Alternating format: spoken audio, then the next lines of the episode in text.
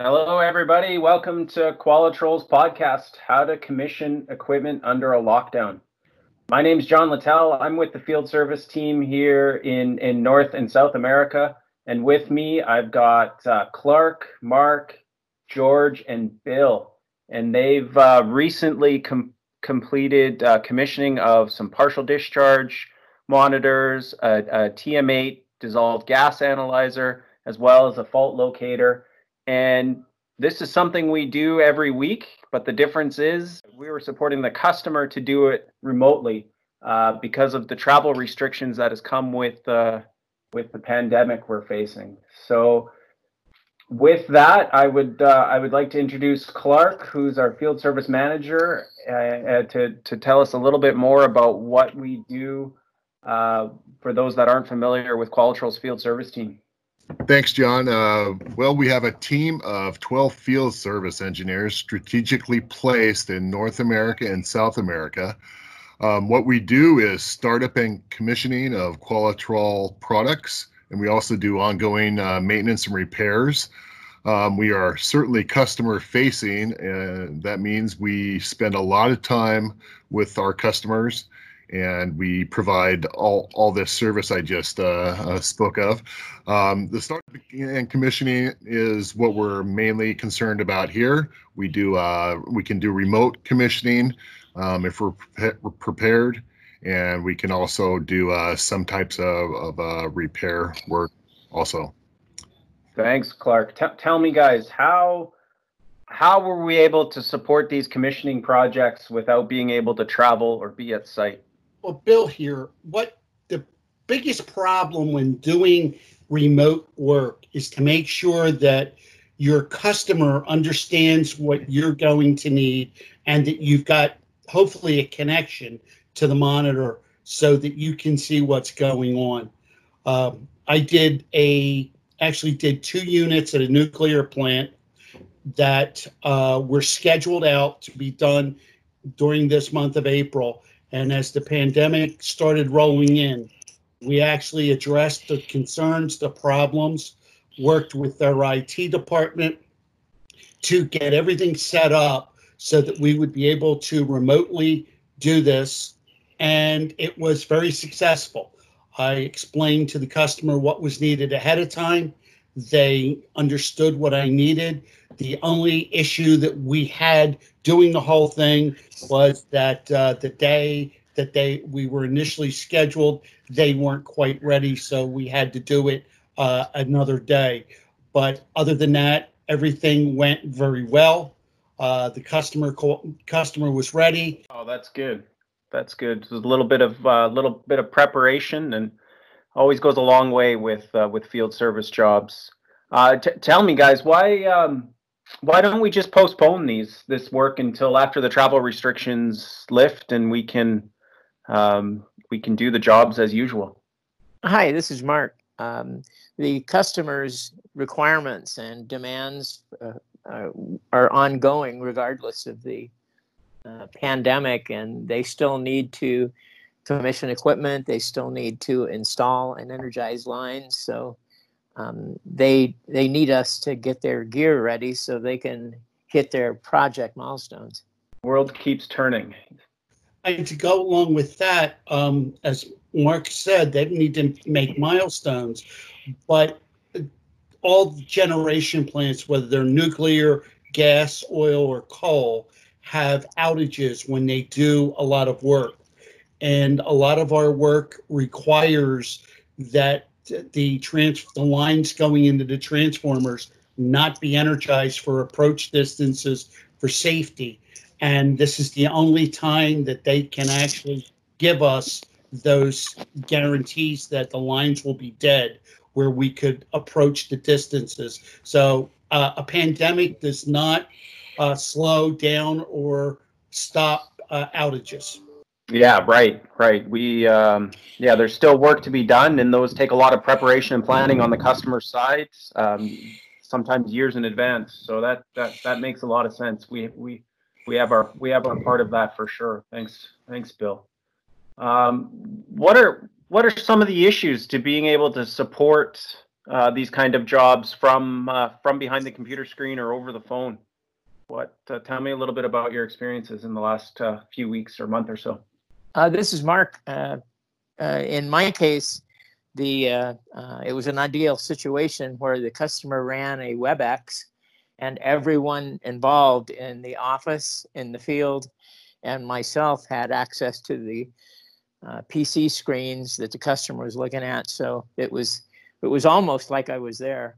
And uh, the we were also fortunate in that the field people were quite competent with working with our gear, and they were able to execute the steps that I described to them with a minimum of explanation. All right, so the work was was still completed, and and the and the customer is happy. Yes. Mm-hmm. In my case, we had set everything up um, as we saw this was coming down uh, made sure that the customer understood what was going to be needed.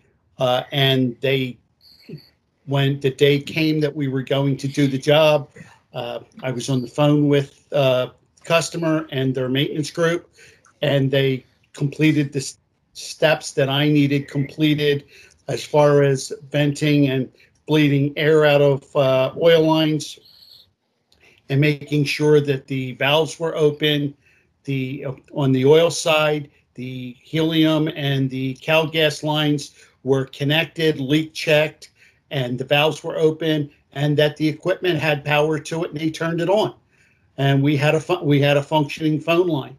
Uh, once we had that, I could uh, make sure that the pressures that I was seeing for the gases were correct, and then I was able to do what I needed to do remotely. Uh, it added maybe an extra hour as far as what I would need because I had to talk them through what needed to be done and verify they had stuff done. But other than that, it went very well and there were no issues. Oh, thanks, Bill. Yeah, a little bit of preparation, but back back to that again. That, that that's a good point.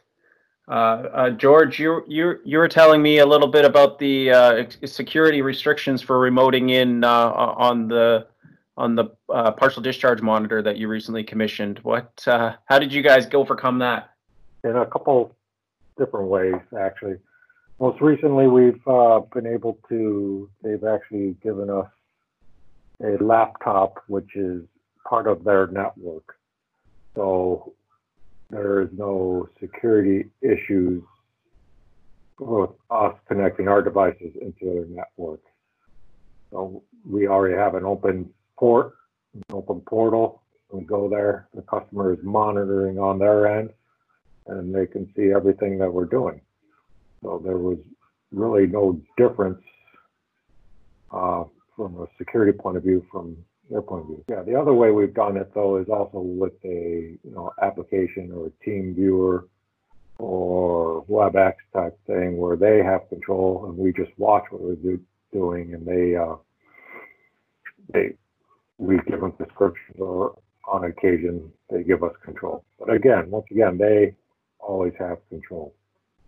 Yeah. Yeah, it was creative way. Yeah, if the TeamViewer or WebEx doesn't work, with with their control or wh- whether they're controlling or we're controlling, then uh, then we get a device that's connected to their network and and a creative way to overcome the security issues. I'm thinking more about the preparation, though. Uh, maybe even on the uh, on the service side of the equipment. Is there anything that uh, that'll help us out, uh, both from a planning and and an execution of of these kind of remote service jobs? This is Mark. Um, yeah, the, the the most important thing, I guess, is to make sure that everything's properly installed and connected, so that it's in a fully functional position. Uh, because if the customer has made any mistakes in wiring or connections, uh, that can extend the time quite a bit to do this. So uh, initially, we try to make sure that all the field work has been completed as far as wiring up to power, incoming signals, communications channels, and time sync so that uh, the rest of the work can go smoothly. Yeah, we also we also need to make sure we know the full scope of work beforehand. We also need to make sure the right people are in the right places. That means the customer needs to have the right people uh, available and as well as uh, Qualitrol uh, folks available. And we also need to make sure the uh, any software that needs to be installed is done beforehand because that can be a kind of a showstopper, and that sometimes can take a uh, quite a bit of time out of our scheduled uh, uh, commissioning work. To expand on what Clark said, the software required uh, from the customer side is a program that we will provide. We provide called TMView, and sometimes if we do not have a actual full access or connection, we'll talk the customer through what we need them to do. And then once they have everything where they think it's functioning, then we can ask them using the TMView program to connect to the monitor, pull it for data, and then actually capture the monitor diagnostic data send it into the support mailbox, and then we can look at it. We can see, make sure the pressures are where they belong, everything is functioning where we expect it. And then if we need to make have them make adjustments, we can call them back, have them connect, and walk them through making adjustments as needed to get the monitor into a functioning uh, piece of equipment that they can depend on. Yeah, that makes sense. That makes sense. Uh, tell me about uh, emergency work. Um, we're, Qualitrol is still considered an, an, essential supplier of product and service. Many of our customers are as well. Um, are there situations where we need to be at a site in person, and and and how do we do that? This is Bill again. Uh, yes, we are providing uh, emergency service uh, as needed. Uh, there are some uh, things that need to be done uh, from the customer side. Uh, if a customer decides that uh, what it, their problem is is an emergency and they want us on site, they have to send a written request via email to uh, Clark, who then forwards it up the chain of command within uh, Qualitrol for approvals. Uh, we're trying our best not to get onto airplanes uh, to fly at the moment. Uh, but if it's a drivable uh, distance and we feel comfortable with going there, uh, we will go to the site.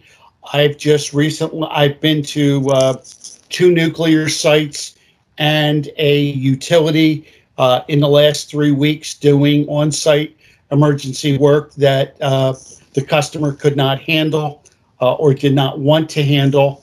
And, uh, you know, following all of the uh, CDC guidelines, uh, gloves where needed, uh, a mask, uh, and of course, all of our normal PPE. And the customers all have their own, you know, procedures as you get to their sites where they're taking temperatures and things like that.